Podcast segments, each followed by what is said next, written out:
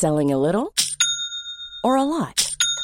Shopify helps you do your thing however you cha-ching. Shopify is the global commerce platform that helps you sell at every stage of your business. From the launch your online shop stage to the first real life store stage, all the way to the did we just hit a million orders stage. Shopify is there to help you grow. Shopify helps you turn browsers into buyers with the internet's best converting checkout.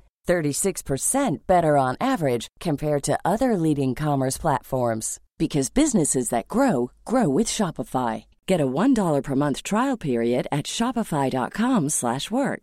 shopify.com/work. I'm Sandra, and I'm just the professional your small business was looking for. But you didn't hire me because you didn't use LinkedIn Jobs. LinkedIn has professionals you can't find anywhere else, including those who aren't actively looking for a new job but might be open to the perfect role, like me.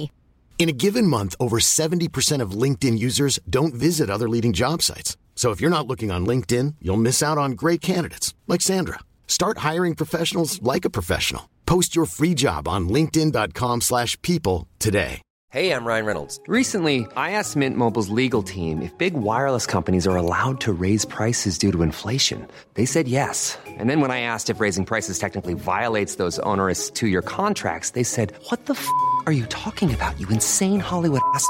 So to recap, we're cutting the price of Mint Unlimited from $30 a month to just $15 a month. Give it a try at mintmobile.com slash switch. $45 upfront for three months plus taxes and fees. Promo rate for new customers for limited time. Unlimited more than 40 gigabytes per month. Slows. Full terms at mintmobile.com. Bonjour à tous, bienvenue dans ce nouvel épisode d'Objectif Client.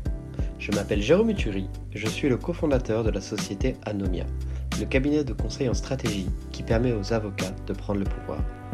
Lors de nos activités de conseil et de formation, nous nous sommes rendus compte que ceux-ci gagneraient à mieux connaître leurs clients. C'est pour cela que nous avons créé Objectif Client, le podcast où nous interrogeons les clients des avocats pour qu'ils nous parlent de leurs conseils. Dans ce nouvel épisode, j'ai le plaisir de recevoir Arthur Barillas, cofondateur et CEO d'Oversea, la startup qui a pour objectif de simplifier et d'optimiser le transport international. En seulement 4 ans, la jeune pousse a commencé par lever près de 2 millions d'euros avant d'annoncer il y a peu une prise de participation majoritaire du groupe Bolloré. Je laisse donc place à ma conversation avec Arthur et vous souhaite une très bonne écoute. Arthur Barillas, bonjour et bienvenue dans ce nouvel épisode d'Objectif Client. Salut Jérôme. Merci de me recevoir ici dans les beaux locaux euh, d'Oversea, dans le plus strict respect des, règles sanitaires évidemment. Euh, Arthur, tu es CEO et cofondateur d'Oversea, qui est une startup qui a pour objectif de simplifier et d'optimiser le transport international, euh, qui vient de se rapprocher il y a peu du groupe Bolloré. Donc très belle, très belle trajectoire. Euh, Arthur, avant qu'on puisse parler d'Oversea, de ton parcours et de ta relation aux avocats, est-ce que tu peux nous parler euh, de ce que tu faisais avant Oversea en deux minutes? Euh, avec plaisir Jérôme. Qu'est-ce que je faisais avant Oversea Diplômé de, de- d'HEC euh, 2017. Mhm. C'est là-bas que je rencontre mes deux cofondateurs, enfin deux de mes cofondateurs, Mathieu et Brieux. Euh, c'est aussi euh, d'une certaine façon via HEC que je rencontre euh, Georges et Antoine qui sont mes deux autres cofondateurs. Donc on, on cofonde Oversea à 5. Avant ça, qu'est-ce que j'ai fait Euh, J'ai fait euh, des expériences, j'ai eu des expériences différentes dans le paiement en ligne, dans l'assurance et dans le conseil en stratégie. Et euh, insatisfait de toutes les expériences de stage que j'ai eues avant, j'ai voulu monter une boîte. Je me suis rapproché des gens les plus intelligents que je connaissais et les plus sympas, qui sont du coup mes associés maintenant. Et que, par ailleurs, pour la petite histoire, j'ai rencontré au rugby à HEC. Et on s'est lancé en dernière année de master à HEC avec Oversea. Et, et euh, trois ans et demi plus tard, on est un peu plus de, de 55 dans la boîte. Euh, on sera une centaine d'ici la fin de l'année. Et on se développe euh, très vite. Euh, On a la chance d'avoir une, une belle trajectoire. Superbe histoire. Donc lancé directement dans, dans l'entrepreneuriat à la sortie d'HEC. Ouais. Euh, Est-ce que tu peux nous expliquer un peu rapidement ce qu'est Oversea, quels sont les, les enjeux de la boîte? Ouais. Euh, alors, euh, peut-être pour commencer, il, faut se rappeler que sur le transport international de fret, donc le transport euh, de, marchandises, il y a trois types d'acteurs. Il y a ceux qu'on appelle les transporteurs, donc les gens qui possèdent les actifs de transport. Ça, c'est les compagnies maritimes, les compagnies aériennes, euh, les transporteurs routiers, etc. De l'autre côté, il y a ceux qu'on appelle les chargeurs, qui sont les entreprises qui importent ou exportent, qui, elles, ont des besoins de transport, globalement 300 000 entreprises en France, etc. des gens avec lesquels on travaille, par exemple, c'est Vinci, Caudalie, Cowboy, la marque de vélo, etc. Donc des gens qui ont des besoins d'import-export. Et en fait, ces deux acteurs-là, ils ne travaillent pas directement ensemble pour plusieurs raisons. La première raison, c'est que c'est très complexe de gérer une euh, supply chain internationale parce que c'est euh, des acteurs comme la douane, des transports routiers, maritimes, aériens, euh, beaucoup de coordination de, de, métiers différents. Et donc très souvent, les, entreprises importatrices ou exportatrices font appel à ce qu'on appelle des sortes parties logistiques, donc des 3PL ou des commissionnaires de transport qui vont coordonner en leur nom les opérations de transport international. Donc ça, c'est notre métier notre façon de faire ce métier-là, elle est assez différente de, la façon traditionnelle. C'est euh, d'apporter à nos clients une interface et, des produits technologiques qui vont simplifier au maximum leur euh, euh, gestion des sujets de transport, qui vont améliorer l'expérience via du tracking et de la visibilité en temps réel. Et en parallèle de ça, on met en place beaucoup de technologies internes pour optimiser la gestion des opérations et arriver à délivrer une expérience exceptionnelle du service qu'on essaye de créer au niveau des standards du SaaS dans certaines industries comme la paix, euh, euh, les, bénéfices clients, etc. Donc, euh, donc voilà, et encore une fois, pour donner quelques chiffres, on est voilà, un peu plus d'une cinquantaine chez Oversea, 100 d'ici la fin de l'année. On a un peu plus de 500 clients répartis dans une quarantaine de pays. On espère ouvrir d'ici la fin de l'année une filiale aux US. Super. Et, voilà, on se développe très vite parce qu'on a la chance d'avoir des clients exceptionnels justement. Super. Donc typiquement ce qu'on appelle une, une start-up, c'est-à-dire euh, ces entreprises innovantes, digitales, qui se développent aussi grâce au levée de fonds. Vous avez levé des fonds chez Oversea? Oui, on a levé des fonds pour la première fois euh, en 2000, euh, début 2019, janvier 2019. Mmh. un peu moins de 2 millions avec des acteurs du venture capital, donc Kima qui est le fonds de, Xavier Niel, mmh. F3A qui est le fonds equity de la BPI, et ensuite beaucoup de business angels qui ont investi chez nous. Donc on a fait ça pendant euh, à peu près deux ans et on a euh, annoncé en début d'année un partenariat euh, capitalistique avec le groupe Bolloré. Félicitations. Merci, qui vient nous, nous aider à accélérer notre développement tout en restant indépendant. Très important pour nous de, préciser les deux. et donc là, on sort d'un schéma, enfin, on était dans un schéma qu'on peut qualifier de venture capital au début et qui est aujourd'hui un schéma de financement un peu plus industriel, même si l'objectif et la vision restent la même, à savoir euh, créer un champion français euh, sur le marché du transport euh, et de la logistique technologique à horizon 2025. Donc c'est un, beau challenge. Super intéressant, parce que vous faites partie du coup des acteurs qui, qui intéressent beaucoup nos clients, parce que bah, il faut le dire, dynamique, et puis il faut aussi être honnête, assez à la mode, en tout cas en termes d'entité, ce qu'on appelle les startups. Euh, donc ça va être intéressant de parler un peu des réalités des startups face à, ce que peuvent leur, leur apporter les avocats. Euh, est-ce que tu te souviens de la première fois avec Oversea que vous avez fait appel à un avocat? Euh, Oui, la toute première fois où on a fait appel à un avocat, c'était au moment de la, même avant la création de l'entreprise. D'accord. Euh, notre tout premier contact avec un avocat, c'était le cabinet Lexing Bensoussan, si je ne dis pas de bêtises. Ouais, Alain Bensoussan. Ouais. qui avait euh, mis en place quelque chose que je trouve euh, génial, qui était un package gratuit à destination des gens qui créent leurs entreprises. C'était une forme de, de, comment dire, de mécénat de compétences juridiques mhm. qui gratuitement euh, mettez à disposition euh, euh, de, futurs créateurs d'entreprise des ressources soit écrites, soit du temps homme du cabinet, pour accompagner la création d'entreprise. Donc on avait eu le vent de ce partenariat-là par un copain qui avait monté une boîte et qui avait bénéficié de ça. Et, et, en fait, le schéma était plutôt bien fait parce que, disons que pour créer l'entreprise, le package était gratuit. Et sur les besoins d'accompagnement futur, c'était payant, ce qui a le mérite de à la fois euh, euh, arranger la start-up au début et de la faire payer quand elle peut payer. Et d'un autre côté, euh, donc c'était assez réciproque comme, comme création de valeur et, et, ça nous a bien aidé au début pour la création des statuts de l'entreprise, pour la gestion de, de, toute une série de sujets assez assez euh, early dans, le, dans l'histoire de l'entreprise. Ok, donc un produit d'appel gratuit particulièrement utile à cette période où j'imagine tu n'avais pas vraiment de budget. Ouais. le but était donc de, de, continuer après sur un, accompagnement payant, tu l'as dit. Est-ce que ça a été le cas?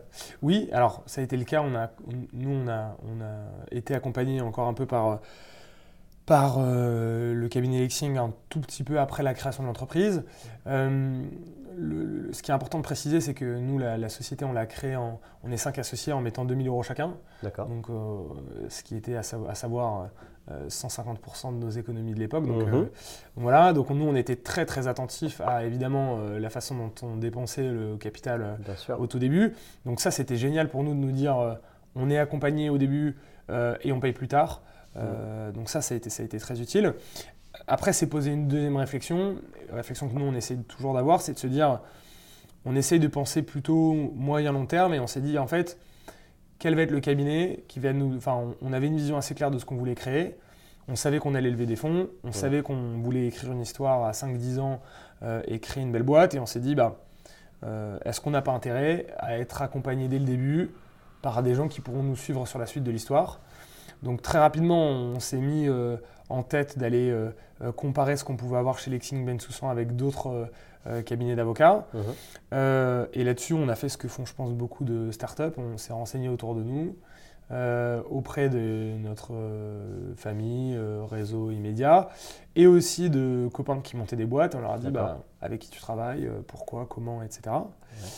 Et, et c'est un peu comme ça qu'on en est venu à rencontrer les, les deux cabinets avec lesquels on travaille aujourd'hui, qui sont le cabinet McDermott, euh, Will Emery pour euh, euh, tous nos sujets, euh, euh, je dirais, euh, relativement complexes, euh, et, et nommément mm, trois gros sujets. Le sujet euh, euh, de la levée de fonds euh, de CID, donc de notre première levée de fonds qu'on a réalisée avec McDermott. Le sujet qui était le plus complexe euh, de euh, réalisation de l'opération de- de- d'acquisition d'une partie majoritaire de capital par, euh, par Bolloré, qui était un très très très gros morceau euh, à gérer avec nos avocats. Et ensuite les sujets de- d'émission de, BSPCE et, et je dirais des, des instruments qu'on peut mettre euh, à disposition, enfin qu'on essaye d'utiliser pour, pour inclure euh, nos collaborateurs dans le, le succès de l'entreprise. D'accord, très intéressant ce- ce- cette utilisation de deux cabinets, on va, on va y revenir. J'aimerais juste te, te poser une question. Donc, tu as cherché d'emblée un cabinet d'avocats ou des cabinets d'avocats capables de t'accompagner sur toute la durée de l'entreprise, en tout cas de la vision que tu en avais à l'époque. Euh, quels étaient tes critères principaux? Donc, tu as dit que tu avais demandé vraiment à ton réseau proche, entrepreneur, famille, mais quels étaient tes critères de choix principaux là-dessus? Ouais, alors le, premier critère c'était euh, est-ce que vous savez faire ce qu'on va faire? Donc euh, déjà nous on cherchait des références en levée de fonds CID côté fondateur. Donc euh, il y a toujours évidemment euh, deux côtés euh, dans, sûr. une, dans de l'accompagnement juridique et dans la réalisation de transactions. Et nous on cherchait des gens qui étaient qui avaient un savoir-faire côté fondateur parce que côté fonds c'est pas la même chose etc. Donc première chose qu'on cherchait et là-dessus on s'est à la fois orienté euh, par les recommandations de certains de nos, nos amis qui nous disaient bah, moi je travaille avec euh, Auric, je travaille avec Gide, que sais-je, etc. Ou, ou bien d'autres cabinets. Bold aussi avec lesquels on travaille aussi. Et ensuite on s'est dit euh, euh, il y a deux autres sujets. On s'est dit on veut des gens qui soient pas nécessairement exclusivement euh, venture capital parce qu'on s'est dit bon Ouais. il se passe beaucoup de choses dans la vie d'une entreprise et, et aujourd'hui ce dont on a besoin c'est de savoir-faire sur la levée de fonds. Euh, Peut-être que demain on aura envie d'avoir des gens qui ont aussi l'épaisseur de nous accompagner sur d'autres sujets ou, ou, voilà et donc nous on s'était dit bon on- on- c'est c'est mieux si on sent qu'il y a un savoir-faire qui va au-delà du venture même s'il y a évidemment une expertise venture euh, et il y a un deuxième élément qui est évidemment super important pour nous aussi, c'est euh, enfin deux autres éléments. La relation personnelle euh, qu'on entretient avec les gens qu'on rencontre, Ouais. l'investissement qu'on sent chez eux, le- la, la volonté de nous accompagner. Et, et, et- et là-dessus, on a eu à la fois beaucoup de chance euh, et, ou beaucoup de flair, mais je pense que c'était Ouais. pas mal de chance parce qu'on on- on a toujours du mal à mesurer ça. Et dernière chose qu'on voulait, euh, c'était aussi, euh, je dirais, des, euh, des- une forme de recommandation ou disons le, le- le fait de pouvoir nous dire on connaît des gens qui ont bossé avec eux, qui sont capables de nous faire un- un- un- des recommandations averties Ouais. et qui ont vu d'autres choses qu'une levée de fonds ou voilà, qui ont eu peut-être des opérations plus complexes, etc.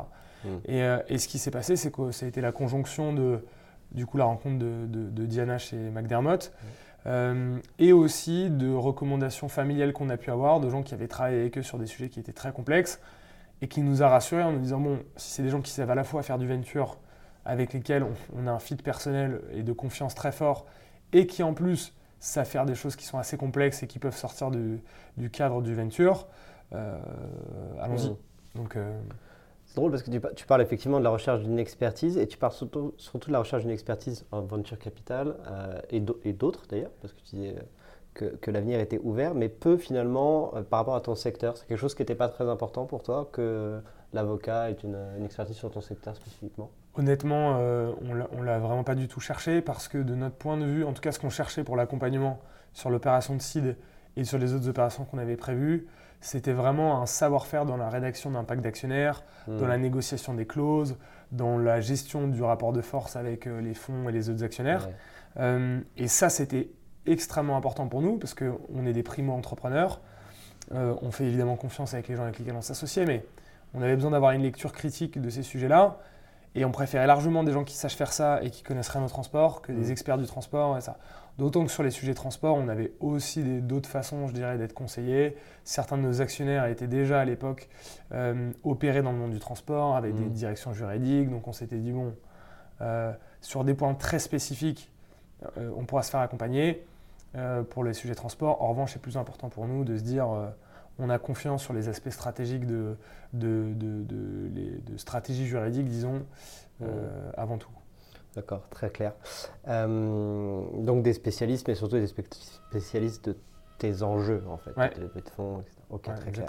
Très très clair. Et concrètement, du coup, tu cibles ces cabinets-là euh, par ton réseau et comment ça se passe? Tu, les appelles, tu regardes leur site, qu'est-ce que tu fais? Ouais, alors on est mis en relation avec différentes personnes euh, et on fait euh, quelques rendez-vous. On n'a pas fait tant que ça. et ensuite, ce qui s'est passé, c'est qu'on a eu un, un, fit très rapide avec, avec McDermott parce qu'on trouve un, track record sur la gestion d'opérations de seed on trouve des recommandations très fortes à la fois de nos investisseurs et encore une fois d'autres gens dans notre cercle familial.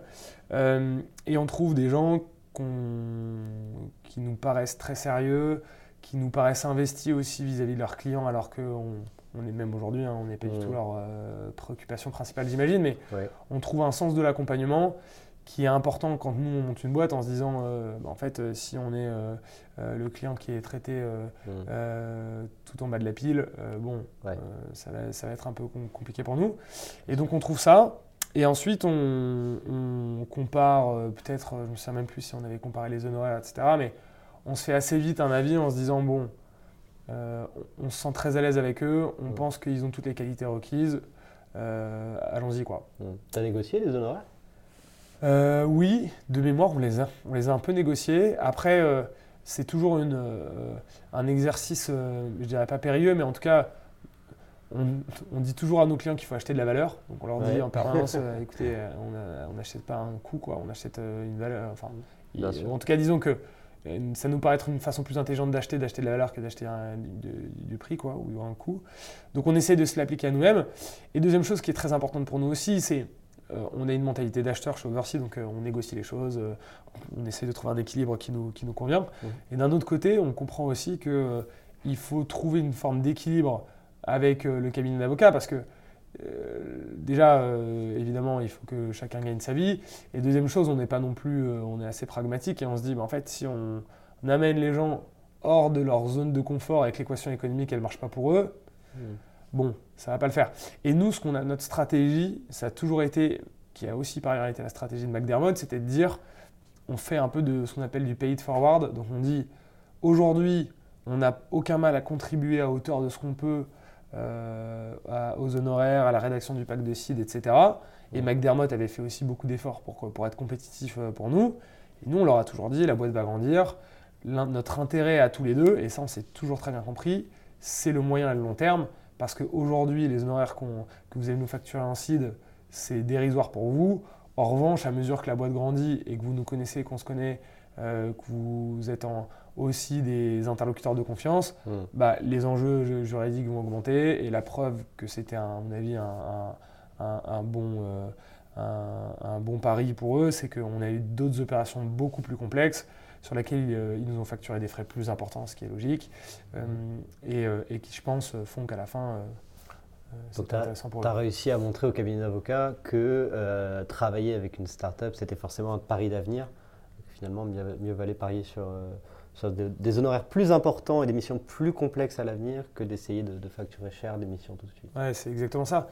Et, et, par ailleurs, c'est ce que je conseillerais aux fondateurs et au cabinet, c'est de dire évaluons ensemble le potentiel de croissance et en tout cas le, potentiel au-delà de la transaction parce que de la même façon que je pense que les avocats ne sont pas intéressés par euh, euh, de la pure transaction et du one-off, hmm. les fondateurs aussi, non, on n'est pas là pour... il n'y a aucun intérêt. Il y a peu d'intérêt, on a envie d'être suivi par les mêmes personnes, on a envie de... et puisque les avocats nous font aussi beaucoup progresser, et on a envie de gens, et c'est un, des, un, des sujets sur lesquels euh, je trouve qu'on est très bien accompagné aujourd'hui, que ce soit par. Bold ou par McDermott, mais on a aussi besoin de progresser, on a besoin d'avoir des gens pédagogues en face de nous, qui soient capables de nous inculquer quelques euh, points très importants de, euh, je dirais, de négo, de compréhension de certains concepts juridiques, pour que nous, on soit aussi outillés pour l'avenir et qu'on ait euh, une grille de lecture informée sur les, sujets qui peuvent se présenter. Mmh. Et on s'est dit, on préfère travailler avec des gens sur lesquels on, réfléchit à la collaboration à 5 ans, en s'assurant qu'évidemment ça marche des deux côtés, mais on préfère avoir des gens comme ça, qui en plus vont nous faire grandir avec eux, plutôt que euh, aller chercher de la transaction et, du prix le moins cher à chaque, euh, à chaque opération. Ok, très clair. Tu, tu dis bien que la relation avec les personnes au sein du cabinet d'avocat est importante, mais euh, dans, dans, les quelques profils qui sont passés dans ce podcast-là, tu es le premier à vraiment parler de cabinet d'avocat en tant qu'entité. Tu vois, tu parles de McDermott, tu parles de Bold. ceux que j'avais interviewés auparavant parlaient d'associés, de maîtres, mm. etc. Euh, toi, tu, vois plus ta relation avec un cabinet d'avocat qu'avec un associé au sein de ce cabinet? Alors, c'est une, bonne question. Euh, les marques, au fond, euh, ça ne nous intéresse que moyennement. Hein. pas de sympathie particulière pour McDermott, pour Gilles, Auric ou que sais-je. pourquoi est-ce que je parle de cabinet? Parce que on s'est rendu compte, et je pense que c'est la vérité, c'est que les avocats travaillent jamais tout seuls. Hmm. et nous, en tout cas, on a été suivis par une équipe. évidemment, euh, notre associé, euh, c'est Diana euh, de chez McDermott. On a travaillé avec Maxime. on a travaillé avec, avec d'autres gens de chez eux. Et, et pour nous, c'est important aussi de mettre en avant le fait que, en tout cas, nous, on a été accompagnés par une équipe et pas juste par un associé ou une associée. Mmh. parce qu'au fond, il y a énormément de travail qui a été fait sur la rédaction des docs, sur la négociation, mmh. sur le suivi, etc. Et ça, chez nous, ça n'a pas été fait tout seul. Donc c'est aussi une façon de, de, rendre hommage à un travail collectif et pas juste le travail d'un avocat en particulier. C'est l'équipe de Diana et Maxime. On peut dire leur nom de famille d'ailleurs Ouais, Diana Hund euh, et euh, Maxime, j'ai peur de dire des bêtises. je, te retrouve ça tout de suite. On va le, on va le retrouver. Et, euh, et, du coup, c'est intéressant. tu as parlé tout à l'heure de finalement Maxime Fradet, pardon. Maxime Fradet, oui, tout à fait. Euh, tu as parlé tout à l'heure de, de, deux capitaines d'avocats, de McDermott, de Bold, qui avaient chacun finalement une utilité spécifique euh, pour Oversea, en tout cas des tâches spécifiques à, remplir avec, euh, avec Oversea. Comment est-ce que tu articules ta, relation avec, avec ces deux cabinets? Pourquoi deux cabinets Alors pour le coup, c'est assez simple. C'est un mélange, enfin en fait, c'est deux besoins très spécifiques, des besoins techniques, enfin des besoins. Euh, très technique avec une forte, un fort sujet d'expertise sur des sujets notamment de négociation. Donc ça, c'est euh, le sujet de CID, même si euh, c'est quand même dans des enjeux différents, et le sujet de la négociation du, de l'acquisition d'une part majoritaire du capital par Bolloré. Mhm. Ça, c'est des sujets qui sont, en fait, c'est des sujets de, de haut bilan, donc c'est des, mhm. des, sujets assez complexes sur lesquels il y a de la négociation avec un cabinet d'avocats en face, des banquiers d'affaires, enfin c'est ça ne s'invente pas non plus, qui était par ailleurs un, sujet sur lequel euh, McDermott et, Diana en particulier avaient, beaucoup d'expérience. De, Alors sur tous ces sujets-là, on va utiliser McDermott. Mmh. Et ensuite, il y a des sujets qui sont des sujets, je dirais, plus euh, euh, dans, le, je dirais, dans la vie de la start-up, qui sont des sujets peut-être plus liés au droit en tant que tel ou, et, moins liés à la négociation, disons. Mmh. Je pense euh, à euh, la rédaction de, contrats de travail, je pense euh, enfin, à tous les sujets de droit du travail, à des sujets de qu'est-ce que ça peut être de politique employeur, etc. Donc des sujets, je dirais, de la vie plus quotidienne de la startup sur lesquels nous on avait identifié Bold.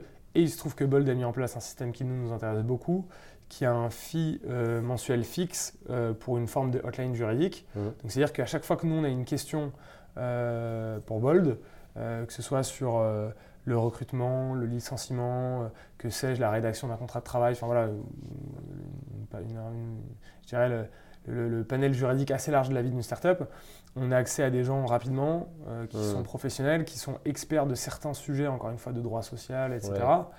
Ouais. Et ça, ça nous va très bien d'avoir des gens sur lesquels on peut compter dans des moments stratégiques, euh, mais qui ne se présentent pas tous les jours, et d'avoir une forme d'avocat de proximité, je dirais, euh, qui nous accompagne sur des sujets plus quotidiens.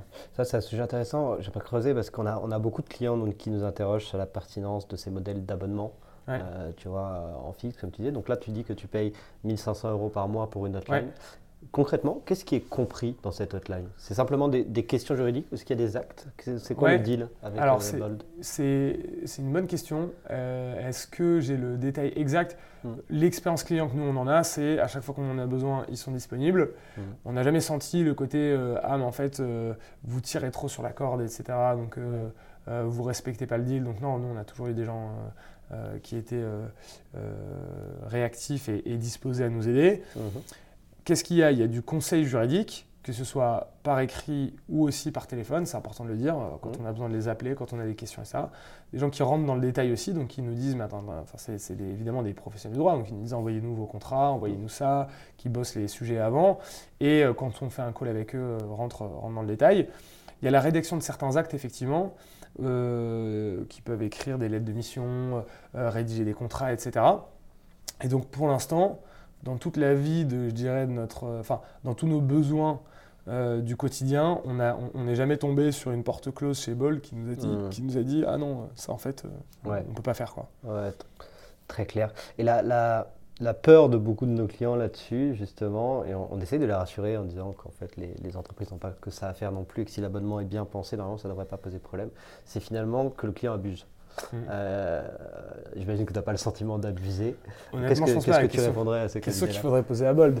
Mais euh, non, non. En fait, déjà, ce que je répondrais, c'est que euh, je pense que beaucoup d'entrepreneurs, en tout cas, c'est notre cas à nous, ont plutôt tendance à sous-utiliser l'abonnement que Ouais. surutiliser pour une raison fondamentale qui est qu'en fait, nous, on, on en vient à l'avocat et au droit que dans une forme de dernier recours, ou en tout cas, disons qu'on le fait que quand on est strictement obligé de le faire. Pourquoi? Parce que ce qu'on pense, c'est que c'est du temps euh, euh, qu'on dépense sur euh, des sujets qu'on aimerait euh, cadrer vite. Mm. Et encore une fois, notre objectif à nous, c'est d'optimiser la façon dont on alloue notre temps pour réaliser la boîte et la vision qu'on a envie de- d'exécuter. Donc, euh, Mm. euh, tout le temps qu'on ne consacre pas à euh, du recrutement, du développement du business, euh, euh, de la structuration de process interne, c'est du temps sur lequel nous, on va être euh, très attentif. On va se dire, ah, en fait, si on peut faire autre chose, on va essayer de le faire. Quoi. Donc, euh, il y a cet élément-là. Il y a un deuxième élément qui est qu'à mon avis, j'ai plutôt l'impression que les entrepreneurs sont n'ont pas de, euh, disons, euh, de passion. Enfin, en tout cas, les gens que je rencontre ne sont pas passionnés par les sujets de droit et ont plutôt tendance à vouloir expédier ce genre, un certain nombre de sujets que de creuser, comprendre, aller au fond des problématiques. Mm. Et, et ensuite, souvent, les entrepreneurs sont des gens assez utilitaristes. Donc, Ouais. euh, ils ont envie de résoudre les problèmes le plus vite possible. Et, et- et- et voilà.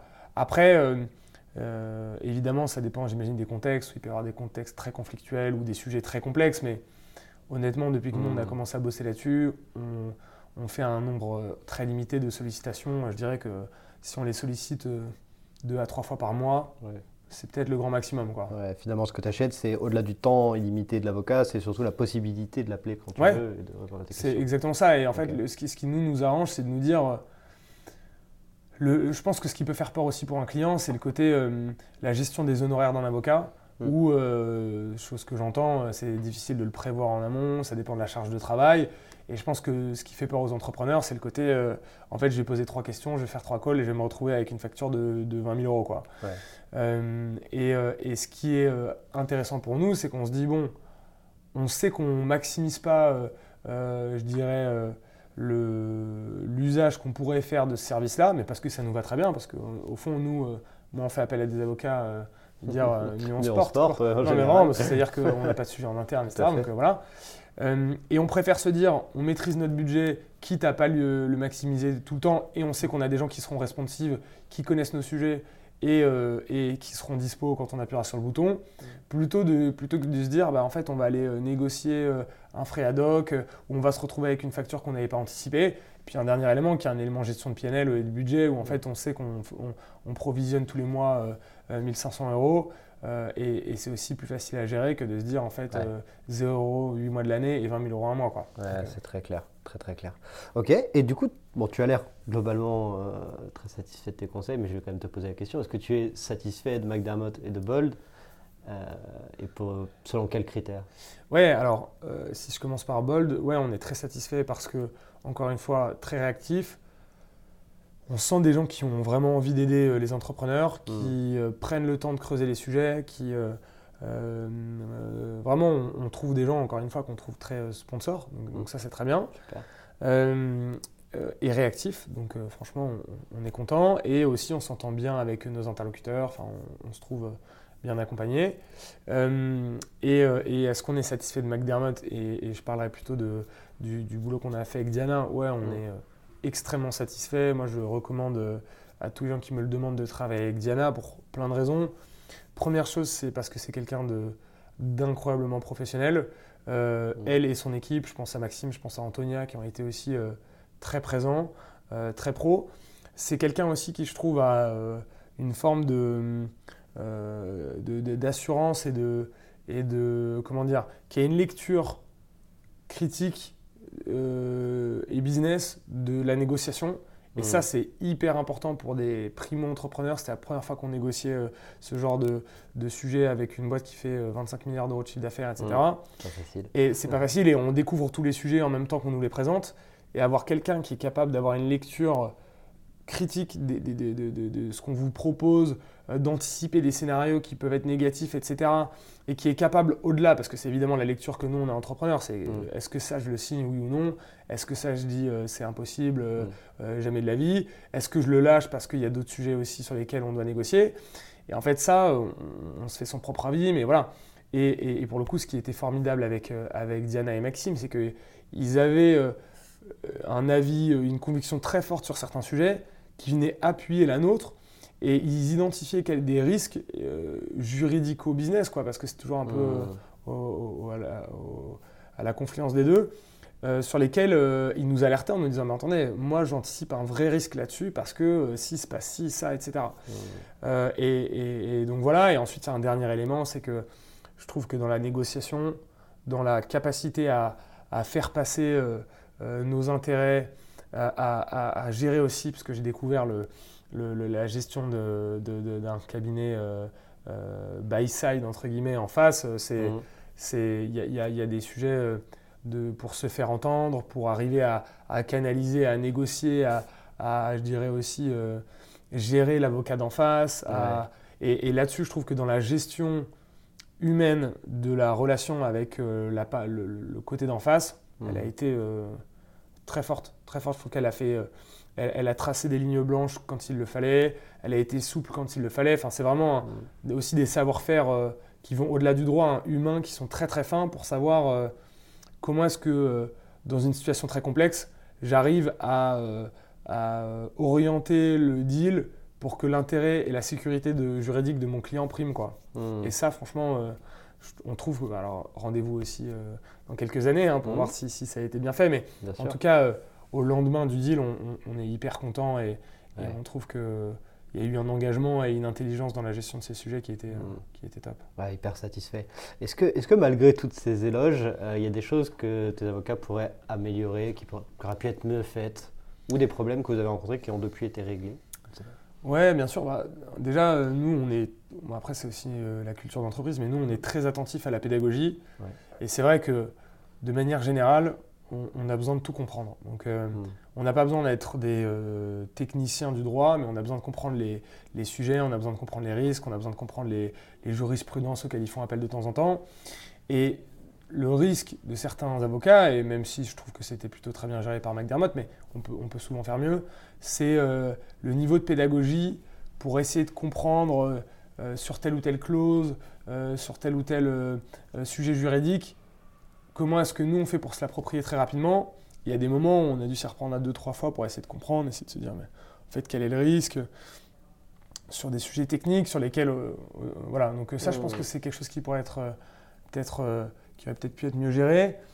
Et, euh, et après, euh, écoute, non, je dirais que c'est un peu ça. C'est, c'est sur le fait aussi de nous faire grandir parce que c'est aussi toujours pareil. Plus on a le sentiment qu'un avocat nous fait grandir et nous Mm. fait comprendre et nous autonomise aussi d'une certaine façon sur la compréhension, hein, pas sur la réalisation des actes, hein, parce qu'on n'est évidemment pas avocat, on n'a pas Bien sûr. sujet à devenir, mais nous rend autonome dans la compréhension des sujets, euh, plus ça va être valorisé et plus on a l'impression qu'on on a fait le bon choix parce que c'est des gens qui euh, nous apprennent à pêcher. Quoi. Mm. Euh, et, et ça, c'est important pour nous.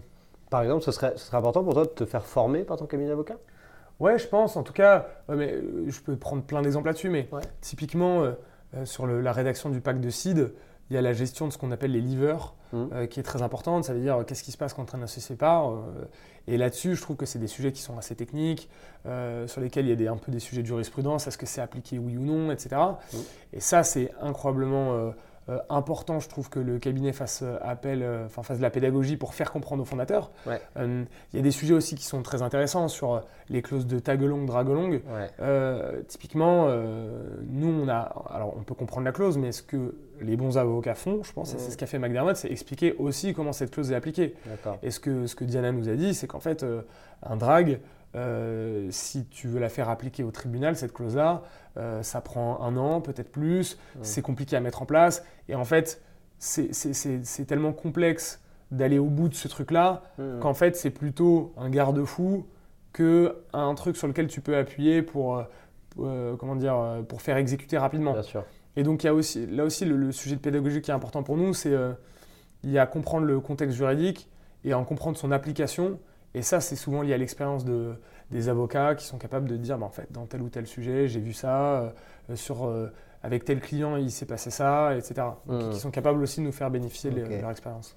Parce que je vois potentiellement deux grands sujets qui sont connus de la- du côté des avocats dans, dans ce que tu dis. Le premier, qui a l'air assez certain de ton côté, c'est tous les enjeux autour de ce que les avocats appellent le legal design. En fait, comment est-ce que je fais pour rendre très intelligible vis-à-vis de mon client Mm. toutes mes notes, mes décisions, les mécanismes juridiques dont tu parles. Ça, Mm. ça a l'air d'être assez important. Et il y a potentiellement un deuxième sujet, tu vas me dire si, si pour toi c'est important, c'est vraiment cet aspect formation. Des cabinets avoca- d'avocats sont parfois à même de vendre des formations à leurs clients. Par exemple, tu, dis, tu disais que vous étiez sur le point de passer euh, de 50 à 100 euh, salariés, euh, bah, sur tous les, toutes les- tous les risques que ça peut impliquer de, en, termes, en termes de droit social, euh, de passer de 50 à 100 euh, salariés. Est-ce que ça, c'est des choses, toi, qui te parlent, ou est-ce qu'au contraire, finalement, euh, comme tu disais tout à l'heure, tu vas avoir une relation avec l'avocat uniquement quand il y a un risque ou quand il y a un acte à passer? Non, je trouve que c'est très utile pour plein de raisons. Moi, j'en vois une principale qui est que ça dépend aussi, je pense, du niveau de volonté d'internalisation de la fonction juridique Mhm. dans les boîtes. Nous, on a plutôt une culture de dire euh, euh, si c'est pas dans le périmètre de ce qui fait la valeur de ce qu'on fait, on préfère que ce soit fait par quelqu'un d'autre parce qu'il vaut mieux des gens dont, dont c'est le cœur de métier.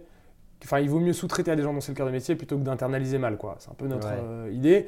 Et donc, ce que j'anticipe, hein, aujourd'hui on est 55 et on verra euh, pour la suite de l'histoire, mais qu'on sera plutôt du genre à internaliser très tard la fonction juridique. Et, euh, et ça se voit dans notre gestion des sujets legal aujourd'hui où Mhm. euh, c'est vraiment pas une priorité majeure. Quoi. En tout cas, disons que on est beaucoup plus orienté euh, euh, développement sales, développement produit et tech, gestion des process opérationnels, Mhm. recrutement, etc., que legal. Et donc, du coup, par conséquent, si nous, on, on anticipe d'internaliser ça tard, bah, pour le coup, on est très preneur aussi, évidemment, de formation, d'anticipation de certains risques euh, euh, sociaux ou juridiques. Et là-dessus, euh, effectivement, quand on est un entrepreneur et, et que ne- on fait pas appel à un cabinet ou qu'un cabinet ne Mhm. propose pas de formation, en fait, on découvre certains sujets très tard. Ouais. Et il y a un sujet très précis, je pense, sur lequel euh, qui est intéressant, c'est le passage de la barrière de 50 salariés, Mm. où en fait il y a des sujets de CSE à mettre en place, il y a toute une série de formalismes différents, sur lesquels en tant qu'entrepreneur on le découvre. Et comment on fait ben, En fait, on, on- on discute sur WhatsApp avec des gens, avec des, des copains qui ont monté des boîtes de, de, enfin, de 100, 150 Ouais, qui sont personnes. passés par les mêmes étapes que toi. Exactement. Et alors, on a le droit à un feedback euh, informel, on a le droit, du coup, on a des, des- un, un feedback intéressant, mais euh, il y a toute une série de risques que je suis même peut-être pas capable d'identifier aujourd'hui, sur lesquels on se dit si demain, quand on passe la barrière des 50, euh, notre avocat vient nous former et nous explique les grands sujets, c'est sûr que ça a de la valeur. D'autant plus quand on compte internaliser tard le, le sujet. Quoi. Personne ne t'a jamais euh, proposé de formation sur ce sujet? Je pense pas, non. D'accord. Je pense pas. Ok, très clair. Euh, et justement, donc tu le dis, il y, a des, il y a des grands sujets sociaux, enfin en termes de droit social en tout cas, qui arrivent euh, chez Oversea. Est-ce que tu comptes justement pour ça faire appel à un cabinet spécialisé en droit social? Ou est-ce que tu penses que tes cabinets ou tes avocats sont à même de gérer ces sujets-là? Eh ben, écoute, aujourd'hui, je pense que notre stratégie, c'est plutôt de, de, continuer sur le modèle qu'on a avec Bold. Parce qu'en fait, il y a beaucoup de sujets qui sont un peu une forme de one-off. Ça veut dire que tu vois, on a eu notre tout premier congé maternité. Mmh. En fait, on n'avait jamais géré un congé maternité ou un congé paternité, par exemple, parce qu'on a le premier aussi. Et en fait, ça, on découvre, on, on pose demande la question, on dit quel est le formalisme, qu'est-ce qu'il faut mmh. faire, euh, comment est-ce qu'on s'accompagne, quelles sont euh, les gestions, de quelle est la gestion de la rémunération, etc.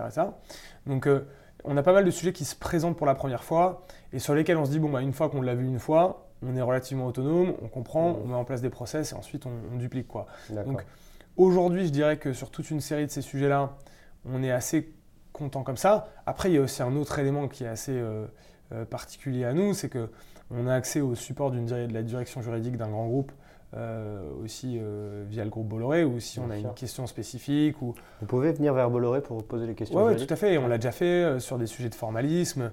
il nous accompagne sur la gestion, par exemple euh, de, la tenue de nos, conseils d'administration, euh, il rédige euh, des PV d'AG. Enfin voilà, on est aussi, je dirais, encadré sur une série de process juridiques internes qui fait qu'on se dit qu'entre la flexibilité et la réactivité de Bold et éventuellement pour des sujets très spécifiques, la direction juridique interne du groupe Bolloré, je pense à Eric Amar qui est, qui est un, allié exceptionnel sur le sujet, on est quand même plutôt bien couvert. Donc on se dit, euh, voilà, et, mais là, le, sens de l'histoire aussi, c'est qu'au bout d'un moment, on a des problématiques qui sont différentes, on va s'internationaliser, donc on va avoir des sujets de droits sociaux euh, mmh. dans des pays différents. Le, sens de l'histoire, évidemment, c'est d'être accompagné ensuite par soit des spécialistes, soit euh, des généralistes qui savent traiter tous nos sujets. Quoi. Mmh, d'accord. C'est intéressant, des généralistes qui savent traiter nos sujets. Il y a quelques jours, on a eu un débat avec pas mal d'avocats. On a sorti un, article qui s'appelle euh, Les bons cabinets d'avocats généralistes n'existent pas. En fait, en disant que tous les avocats généralistes euh, qui, justement, avaient apporté vraiment de la valeur à leurs clients, en réalité étaient multispécialistes. Euh, qu'est-ce que tu en penses, toi, en tant que client? J'ai envie de te dire, je suis convaincu par la théorie, tu vois, de dire euh, de la même façon que, encore c'est un, peu le sujet dont je te parlais, de dire euh, nous, on veut travailler avec des experts, donc on préfère travailler avec 10 personnes différentes qui sont experts de ce qu'ils font plutôt qu'un moyen. Et par ailleurs, c'est ce qu'on dit à tous nos clients, c'est il vaut mieux euh, travailler avec plusieurs commissaires de transport excellents qu'un moyen. Mm. Euh, donc, euh, ça carrément. Après, ça dépend aussi de la profondeur et la technicité de ton besoin, où aujourd'hui, euh, encore une fois, on est sur des sujets qui sont relativement simples de gestion de, de congés paternité-maternité, gestion de certains sujets de RTT, mm. de report de certaines choses, qui sont aussi, je dirais, sur des périmètres très variés, en fait, hein, sur presque de la comptabilité, un peu de fiscalité, etc., sur lesquels on se dit aujourd'hui, nos besoins sont tellement peu techniques que travailler avec des gens qui savent tout traiter, même si ce pas des experts de ça, ça nous va. Mm.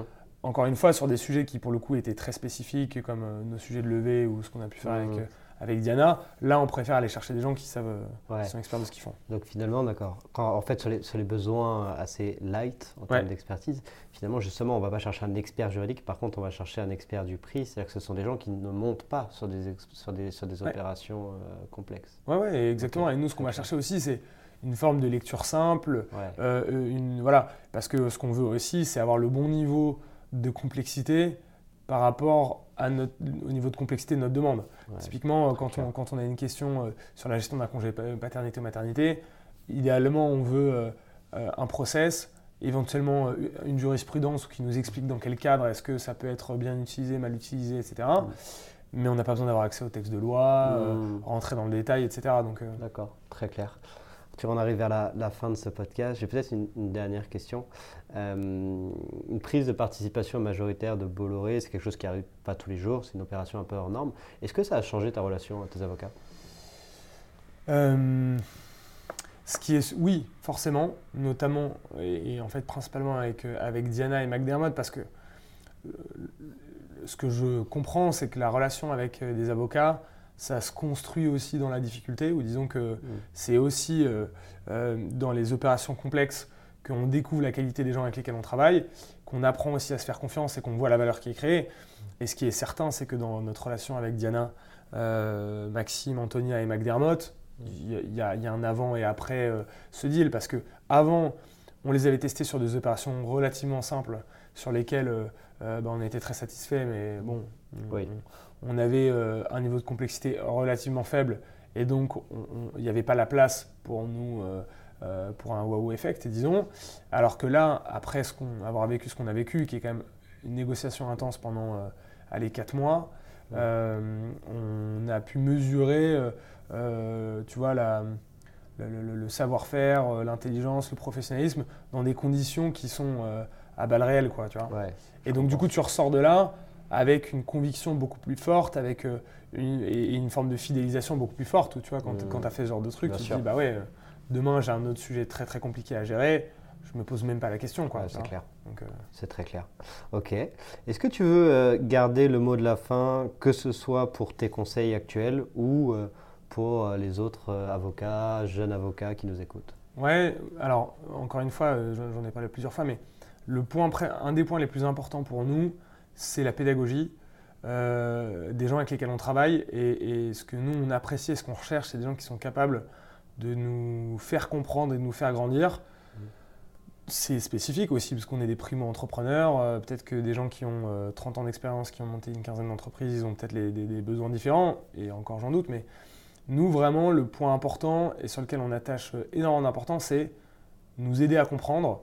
Et plus les gens plus on sent nos avocats euh, disposés et moteurs pour nous aider à comprendre les choses, plus on est content. Et plus derrière nous, dans notre quotidien euh, d'arbitrage euh, de chef d'entreprise, on se dit, OK, en fait, je comprends le, périmètre que j'ai le droit de respecter, je comprends les schémas juridiques. Donc je me sens aussi plus à l'aise dans ma gestion des, sujets. Quoi. Et, en plus, c'est aussi des sujets de curiosité où je trouve que le, le, droit est quand même un domaine super intéressant.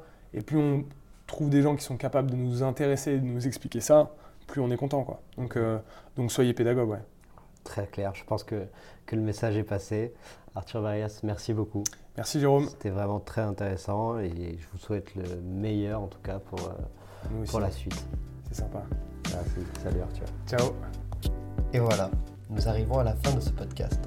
Je vous invite à retrouver nos autres contenus et articles, ainsi que nos offres de conseils et de formation sur notre site web www.anomia.fr. À bientôt!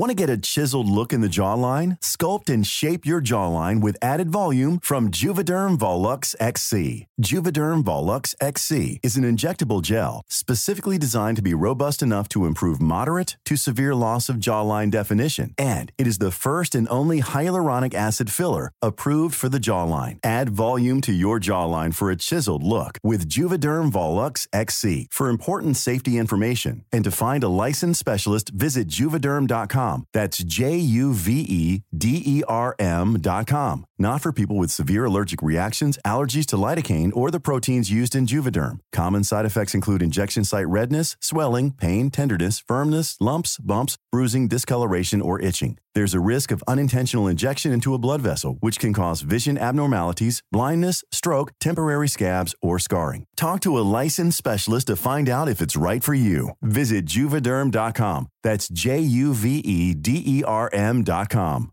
Hey, it's Paige DeSorbo from Giggly Squad. High quality fashion without the price tag? Say hello to Quince. I'm snagging high end essentials like cozy cashmere sweaters, sleek leather jackets, fine jewelry, and so much more. With Quince being 50 to 80% less than similar brands. And they partner with factories that prioritize safe, ethical, and responsible manufacturing. I love that. Luxury quality within reach. Go to quince.com slash style to get free shipping and 365 day returns on your next order. Quince.com slash style.